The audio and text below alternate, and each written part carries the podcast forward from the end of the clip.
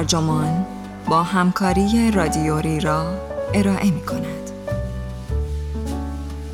آیا فرهنگ کافه نشینی می تواند راه حل بحران شبکه های اجتماعی باشد؟ این عنوان یادداشتی است به قلم جرمی کلیف که در دسامبر 2022 در سایت نیو استیتمن منتشر شده و ترجمان آن را در خرداد 1402 با ترجمه محمد سبایی منتشر کرده است. من محمد کازمی هستم. اوضاع در عرصه رسانه های اجتماعی خوب نیست. بسیاری از غولهای فناوری که قبلا به قله های غیر قابل تصور قدرت و ثروت رسیدند، طی چند دهه اخیر به تلاش و تقلا افتادند. الگوی اصلی کسب و کار آنها یعنی جمع آوری اطلاعات کاربرانشان و فروش راه های دستیابی به آنها به آگهی دهندگان دچار مشکل شده است.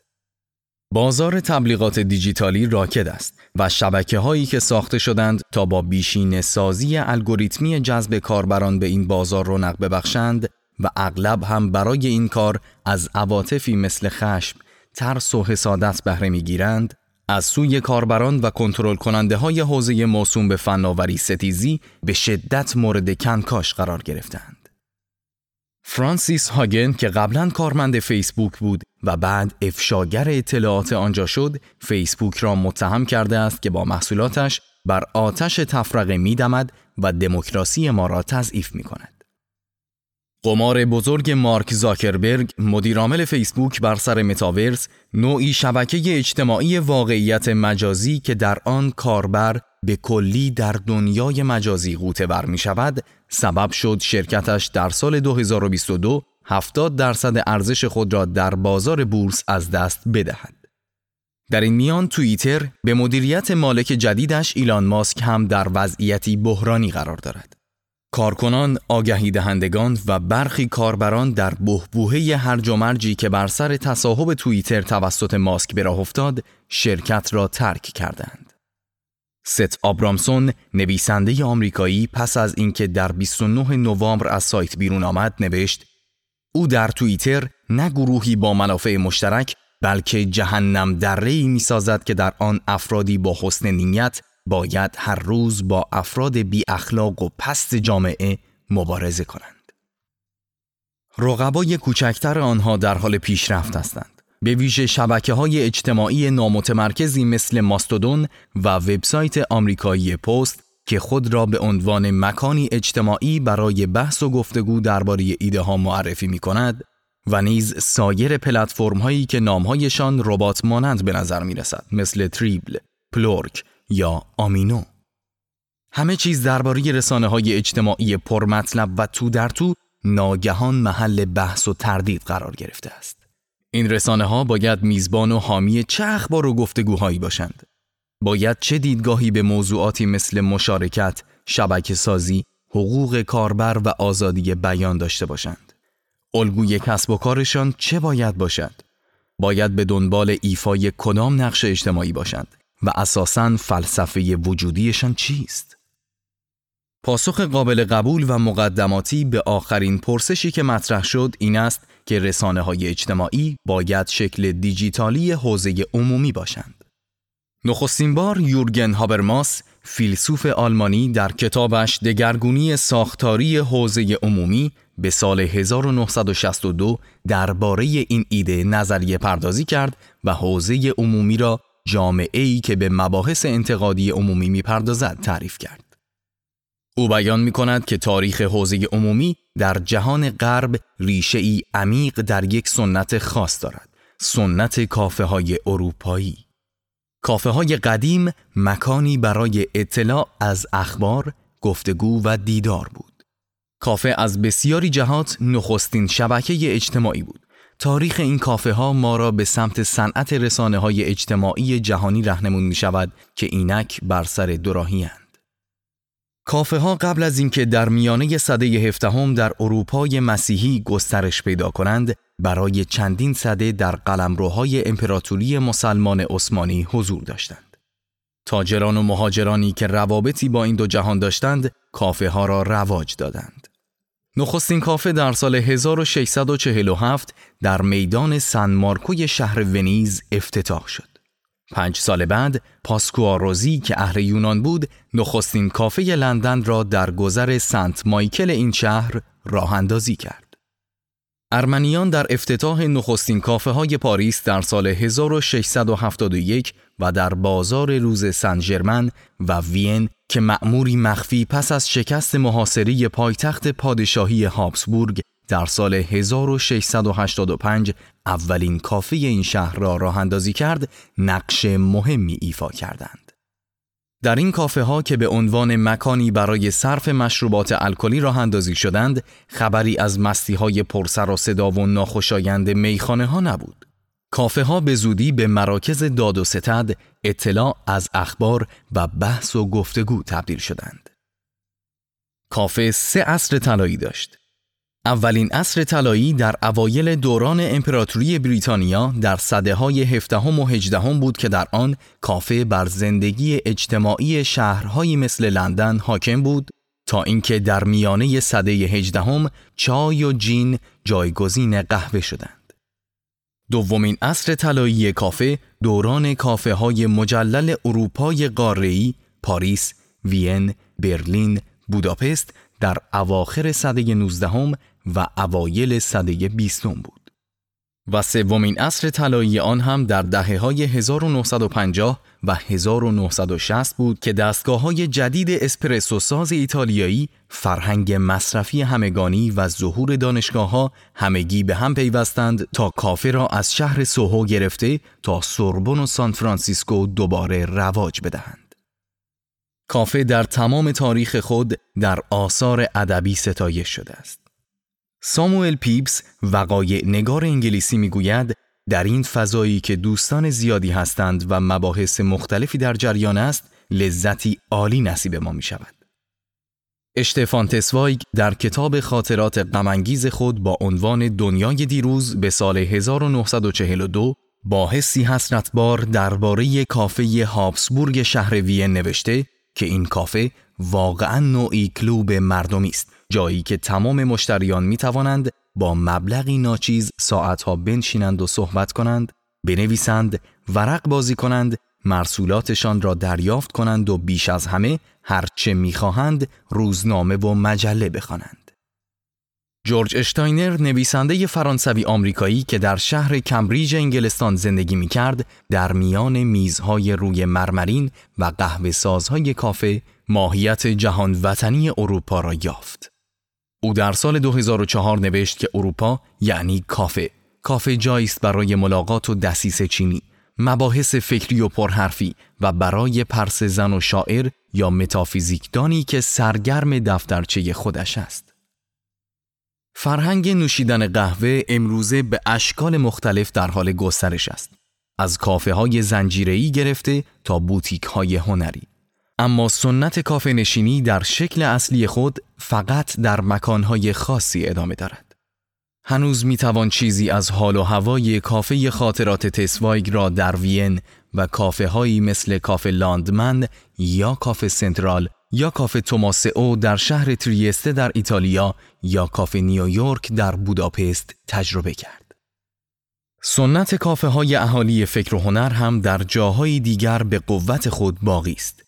کافه دگیخون در مادرید که دور هم نشینی هایی یعنی گفتگوهایی جمعی درباره موضوعات ادبی در آنجا برپا می شود، کافه هاولکا در وین که مخصوص ادیبان و هنرمندان غیر متعارف است، یا کافه بیت ارا وزوویو در سان فرانسیسکو.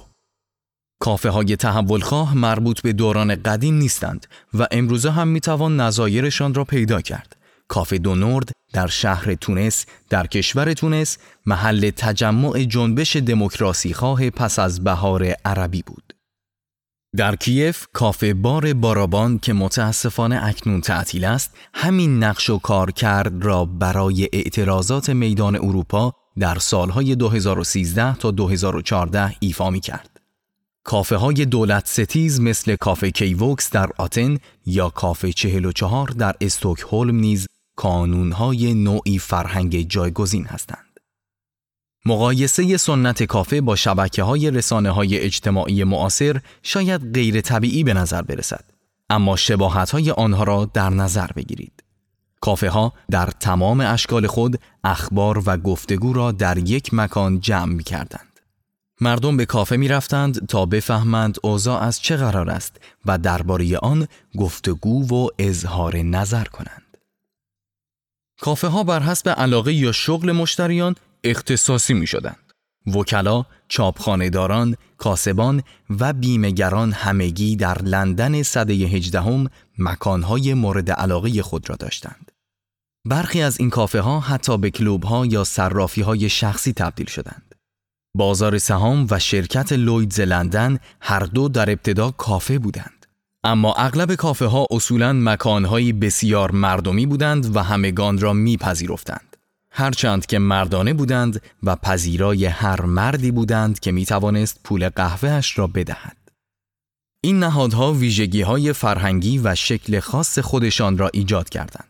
جزوه ها، روزنامه ها، مجله ها، شاخص گذاری های سرمایه، خبرنامه و کلمات قصار. انقلاب آمریکا و فرانسه از کافه ها آغاز شد. انقلاب آمریکا از کافه مرچانت در نیویورک پا گرفت. سالها نفرت پراکنی از سلطه بریتانیا در آنجا ادامه پیدا کرد تا اینکه به انقلاب سال 1775 ختم شد. انقلاب فرانسه هم از کافه دوفوی در پاریس شروع شد. در آنجا در سال 1789 حقوقدانی انقلابی به نام کامی دمولن مشتریان را تهییج کرد تا به سمت قلعه باستیل راهپیمایی کنند. درباره محاسن و معایب کافه ها مباحث زیادی در گرفت. طرفداران کافه ها می‌گویند که با کافه نشینی آگاهیشان بیشتر می شود، گفتگو به راه می اندازند و اطلاعات را به گوش دیگر مردم هم می رسانند. منتقدان طرفداران کافه را افرادی می دانند که وقتشان را تلف می کنند، فتن انگیز و فخر فروشند، رفتارهای بزدلانه دارند، آشوب طلبند و سبکسرانه می اندیشند. جاناتان سویفت تنزنویس هشدار داد که مبادا انعکاس صدای کافه‌ای در لندن را به جای صدای کل کشور اشتباه بگیریم. بیشتر آنچه گفتیم در مورد رسانه های اجتماعی هم مصداق دارد. توییتر با شعار توییتر همان چیزی است که رخ می دهد خود را به عنوان فضایی به بازار عرضه می کند که در آن اخبار فقط همرسانی نمی شوند بلکه خلق هم می شوند و درباره آنها گفتگو می کنند. توییتر هم پذیرای حرفه ها و موضوعات تخصصی گوناگون است هم نوعی فضای باز فوقالعاده دارد که با آن هر کسی می تواند مستقیما با دیگری ارتباط برقرار کند. توییتر برای اظهار نظر اشکال و شیوه های جدیدی ایجاد کرده است. رشته توییت، هشتگ ها، ویدئو کلیپ های کوتاه viral، Moments و میم ها یا همان کلمات قصار زمانه ما. پلتفرم هایی مثل توییتر و فیسبوک به مبارزان و انقلابیون کمک کردند تا پیام هایشان را به همدیگر برسانند. از بهار عربی گرفته تا جنبش زندگی سیاه پوستان مهم است و اعتراضات جاری این روزها در ایران. درباره نقش شبکه های اجتماعی مباحث زیادی در گرفته است. دقیقا همانطور که قبلا در مورد کافه ها بحث شده بود. این شبکه ها متهم شدند که دقیقا به همان مشکلات و معایب اجتماعی میدان می دهند. رساله ماهیت قهوه و کافه ها را که جان استارکی کتاب فروشی آناباپتیست در لندن سال 1661 نوشته است در نظر بگیرید. رساله او را می توان هم به مسابه روایتی از آن دوران و هم به مسابه تفسیری فوقالعاده مناسب از توییتر و امثال آن در این دوران مطالعه کرد. استارکی از بیهودگی ها و دیدگاه های نفرت انگیز و تکبری عجیب و احمقانه در محیطی شکایت می کند که در آن نه قانون هست نه حکم و کشمکش ها بی پایان و اختلاف ها سازش ناپذیرند. استارکی می‌گوید حتی افراد سطح بالای جامعه با آمدن به این مکان جدید ارزش خود را از دست می‌دادند. حتی عالی ترین حقایق هم مبتزل می شوند. با این حال بسیاری از مشتریان پروپاگورس کافه ها در آن دوران به چنین شکایت هایی جواب هایی دندان شکن می دادند.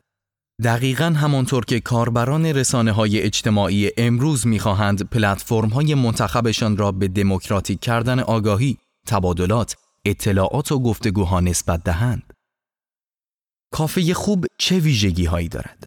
اگر قرار بود مشروب فروشی ایدئال و خیالی جورج اورول کافه باشد، چه جور کافه ای می شد؟ اجازه دهید چنین کافه ای را به نام و یاد یکی از مریدانش کافه اشتاینر بنامیم. کافه اشتاینر گوشه ای از خیابان است که در آن خبری از صداها و مناظر زننده خیابان نیست. هم همه صداها در عین حال که زیاده است آنقدر بلند نیست که مزاحم مطالعه یا تفکر بشود. برخی مشتریان گپ می‌زنند. برخی دیگر در کارشان غرق شدند. مثل یاکوب بندل همان شخصیت اهل وین که تسوایگ او را در کافه گلوک و در میان کتابها و نشریاتش چنین به تصویر می کشد. چشمان عینکیش خیره به کاغذ هاست. سر تاسش را که برق می‌زند جلو و عقب می‌برد و هنگام مطالعه با خود زمزمه می کند. در آنجا روزنامه های داخلی و خارجی را برای سهولت استفاده مشتریان روی میله هایی می‌گذارند تا هر کسی بخواهد رایگان مطالعه کند. فضای آنجا تاریک روشن، گرمابخش، آرام، کم نور است. مثل آنچه جیمز بازول وقایع نویس اسکاتلندی در سال 1762 از کافه چایلد نزدیک میدان سنت پل لندن توصیف می کند. در آنجا همانطور که ایپولیت تن تاریخدان فرانسوی درباره کافه فلوریان در ونیز سال 1850 نوشته آدمی با چشمانی نیمه باز در خیالات زندگی غرق می شود. در کافه اشتاینر بر سر میزتان هم تنهایید هم در میان جمع. کیرون پیم در کتابش به نام پرواز بیپایان که زندگی نامه تازه است از جوزف راس نویسنده و روزنامه‌نگار اهل استرالیا و طرفدار همیشگی کافه می نویسد اگر از نوشتن خسته می‌شد سر صحبت را باز می کرد و اگر از صحبت خسته می شد می توانست به افکارش پناه ببرد. برخی دیگر از مشتریان می توانند طبق شغل و علاقه هایشان گرد هم بیایند. البته مشتریان ترکیب وسیعی از مردم هستند که چیزی بیش از شغل معرف آنهاست.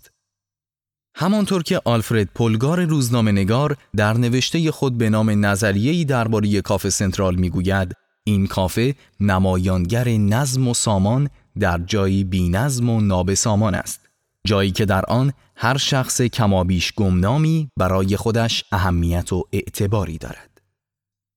در وسط فضای اصلی کافه میز بزرگی هست. مثل کافه های قدیم لندن که مشتریان می توانند به راحتی روی اولین صندلی آن که در دسترسشان است بنشینند و با فردی که نزدیکشان نشسته صحبت کنند. ملاقات های اتفاقی موجب می شوند حیات جمعی کافه اشتاینر زنده و صمیمی باشد. بنابراین کافه اشتاینر جایی دنج برای گفتگوهای آزاد و بیقلاقش است. با شکل ایدئال حوزه عمومی مطابقت دارد و تابع قدرت دولت یا بازار هم نیست. شاید بتوان گفت این کافه نوعی نهاد مدنی غیر انتفاعی است یا اینطور گفت که مشتریان دائمیش مالکش هستند یا شاید هم جایی است که از فروش قهوه سود می‌برد. در هر صورت کارایی مالی این کافه بسته به جذابیت آن برای مشتریانش است و نه دستکاری یا سوء استفاده از گفتگوهایی که در آن شکل می گیرد. مشتریان می توانند هرچه می خواهند بگویند یا بنویسند البته تا آنجایی که کلام و نوشته آنان اساساً ادب و فرهنگ کافه را به خطر نیندازد یا سایر افراد را مستقیما در معرض خطر قرار ندهد. به این ترتیب کافه اشتاینر از کافه‌ای در لندن دهه 1670 الهام می‌گیرد که مالکش پل گرینوود قوانین و مقررات خود را این گونه به شعر بیان کرد. مقدم کاسبان و تجار گلباران چه نیکون شینند گرد هم یاران. اما در ادامه می‌گوید وگر کس گردی برانگیزد در این مکان به مکافات عمل همه را کند مهمان. فهاشی بدزبانی، قماربازی و شرط بندی بیشتر از پنج شیلینگ که مدام دعوا و مرافعه شدید به بار می آورد ممنوع اعلام شده بود. همانطور که مارکمن الیس در کتابش با عنوان تاریخ فرهنگی کافه می نویسد دلیل گرینوود این بود که اساساً خود پذیرای همه بودن و برابری طلبی در کافه آن موازین اساسی برای رفتار را ایجاب می کند. این کافه تخیلی و ایدئال را همانطور که در مورد کافه های واقعی به کار بستیم می توانیم در خصوص همتایان دیجیتال آنها هم به کار ببندیم. شبکه های اجتماعی کافه اشتاینر دیجیتالی نیز که نسخه ارتقا یافته و مناسبتر توییتر و یا فیسبوک یا رقیب موفق یا حتی جایگزین این سایت هاست برای مشتریانش فضایی نخسته کننده و ناهماهنگ بلکه گرم و صمیمی فراهم می کند. در کافه اشتاینر دیجیتالی سطوح تغییرپذیر نور و صدا که به صورت آنلاین نمایش داده می شود در اختیار کاربران است و آنان می توانند انتخاب کنند چقدر و با چه سرعتی ببینند.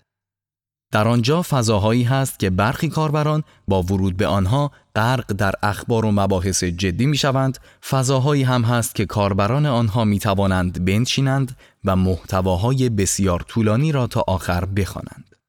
این سایت به کاربران امکان می دهد تنها و در میان جمع باشند. الگوریتم های سایت آنها را وادار نمی کنند بیشتر فعالیت کنند و آنان هم اعصابشان خرد شود و مدام دیوان وار کلیک کنند. کافه های دیجیتالی ایدئال جمع هایی را نیز با محوریت شغل و علاقه به وجود می آورد که احتمالاً حول سرورها یا مباحث فرعی خاصی گرد آمدند همانطور که در کافه های حقیقی دور میز گرد می آیند. البته فضایی را برای ملاقات های تصادفی با دیدگاه ها، اندیشه ها و افراد جدید ایجاد می کنند. به عبارت دیگر، کافه های دیجیتالی ایدئال نمی خواهند اتاق پژواک دیدگاه هایی از پیش موجود باشند. این کافه ها می توانند کارکردی داشته باشند برابر با مثلا میز همگانی بزرگی که در کافه های قدیمی لندن می گذاشتند و مشتری می توانست با شخص دیگری که چه بسا دیدگاه های متفاوت داشت جور شود. سایت My Country Talks نمونه موجود این امر است که قصد دارد صاحبان دیدگاه های مختلف را برای گفتگو به هم مرتبط کند و از این راه مرزها و موانع را از میان بردارد. کافه دیجیتالی اشتاینر همچنین به طور قطع همگانی و مستقل خواهد بود.